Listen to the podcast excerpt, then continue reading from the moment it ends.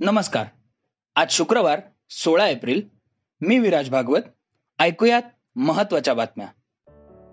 सकाळच्या बातम्या ह्या पॉडकास्टमध्ये आपलं स्वागत आहे.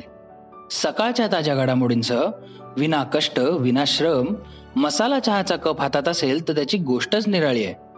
आज जाणा कोणत्याही कृत्रिम घटकांशिवाय तयार केलेला शंभर टक्के नैसर्गिक सोसायटीचा वन मिनिट स्पेशल मसाला चहा सॅशे फक्त सॅशे उघडा गरम पाणी घाला आणि तुमच्या आवडत्या मसाला चहाचा आनंद घ्या तुमच्या आवडत्या पॉडकास्टसह. तर सुरुवात करूया आजच्या ठळक बातम्यांनी.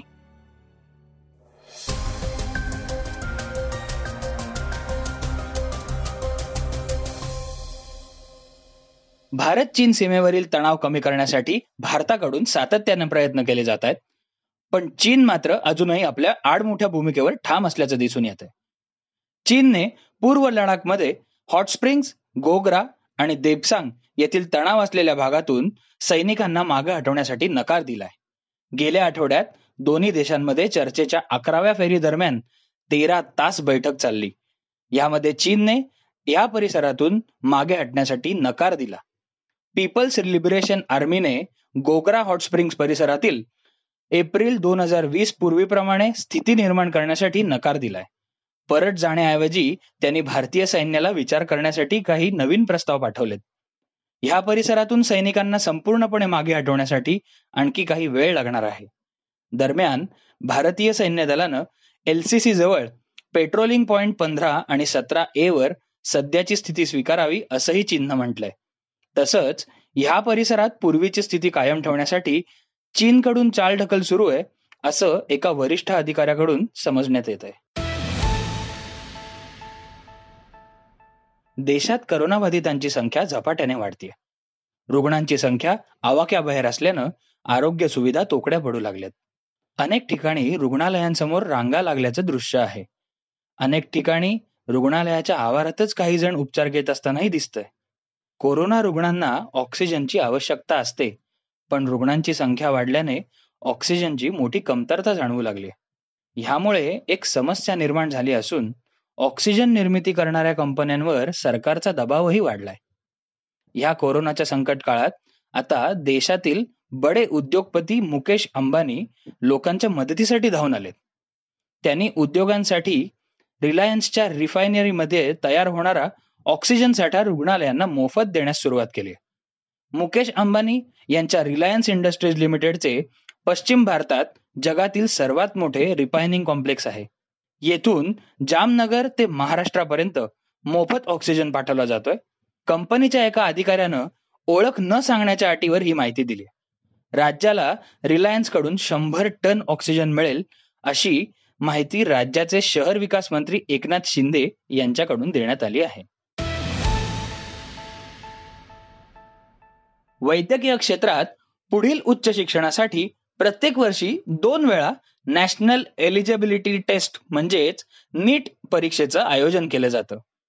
दरम्यान नॅशनल बोर्ड ऑफ एक्झामिनेशननं चौदा एप्रिल रोजी नीट पीजी दोन हजार एकवीस परीक्षेचं ऍडमिट कार्ड जाहीर केलं. ही परीक्षा अठरा एप्रिल दोन हजार एकवीस रोजी होणार होती. मात्र आता ही परीक्षा पुढे ढकलण्यात आली. अनेक विद्यार्थी तसंच पालकांकडून या वर्षीची परीक्षा स्थगित करण्याची आणि पुढे ढकलण्याची मागणी केली जात होती. या पार्श्वभूमीवर हा निर्णय घेण्यात आला असून केंद्रीय आरोग्यमंत्री डॉक्टर हर्षवर्धन यांनी याबाबतची घोषणा केली आहे.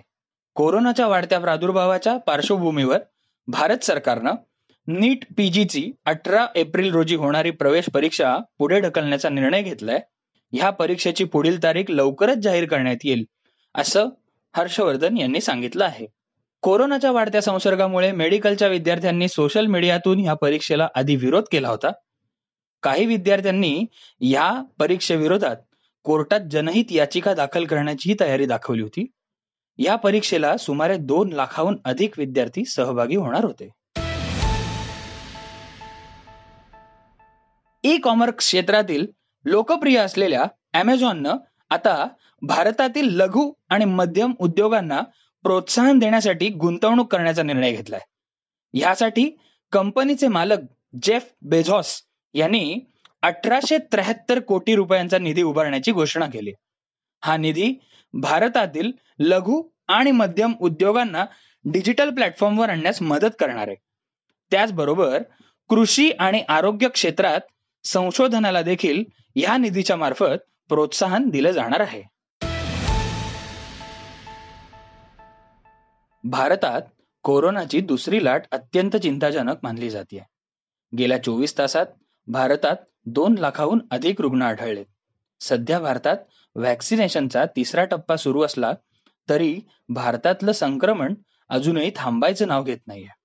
आता ह्याच पार्श्वभूमीवर देशाच्या व्हॅक्सिनेशन मोहिमेत आणखी एक लस समाविष्ट करण्याची परवानगी देण्यात आलेली आहे. रशियात तयार झालेली स्फुटनिक व्ही असं ह्या लसीचं नाव आहे. राज्यात रेमडेसिवीर इंजेक्शनचा तुटवडा का निर्माण झालाय? याचं उत्तर राज्याचे आरोग्यमंत्री राजेश टोपे यांनी दिलंय. रेमडेसिवीरच्या वापराबाबत ए बी सी डी आणि ई अशी वर्गवारी करण्यात आलेली आहे. फक्त ई याच वर्गात मोडणाऱ्या रुग्णांना रेमडेसिवीर इंजेक्शन द्या असं नियमावलीत म्हणण्यात आलंय.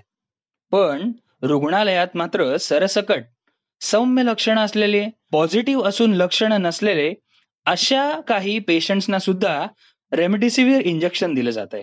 यामुळेच हा कृत्रिम तुटवडा निर्माण झाल्याचं टोपे यांनी सांगितलं आहे.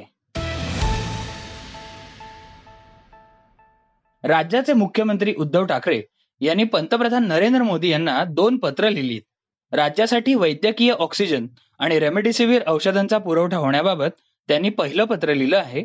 तर दुसऱ्या पत्रात त्यांनी राज्यातील जनतेची होणारी गैरसोय रोखण्यासाठी काय उपाययोजना करता येतील त्याबद्दलच्या अपेक्षा याबद्दलची माहिती दिलेली आहे. गरोदरपणात स्त्रियांच्या हार्मोनमध्ये वेगवेगळे बदल होत असतात. शरीरात होणाऱ्या या हार्मोनल बदलांमुळे त्यांना डोहाळे लागतात. शरीरात एखादं विशिष्ट पोषक द्रव्य कमी झालं तर स्त्रियांना ते ते पदार्थ खावेसे वाटतात.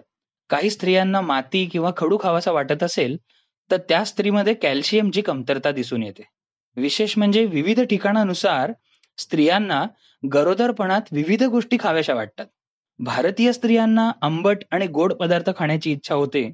तर जपान मधल्या किंवा कोरिया मधल्या स्त्रियांना भातापासून तयार केलेले पदार्थ खायची आवड आहे असं एका अभ्यासातून समोर आलंय. तर हे होतं सकाळचं पॉडकास्ट उद्या पुन्हा भेटूयात. धन्यवाद. वाचा बघा आणि आता ऐका आणखी बातम्या. ई सकाळ डॉट कॉम वर. तुम्ही हा पॉडकास्ट ई सकाळच्या वेबसाईट आणि ऍप वर सुद्धा ऐकू शकता. विसरू नका या पॉडकास्टला आपल्या आवडीच्या पॉडकास्ट ऍप वर सबस्क्राईब किंवा फॉलो करायला.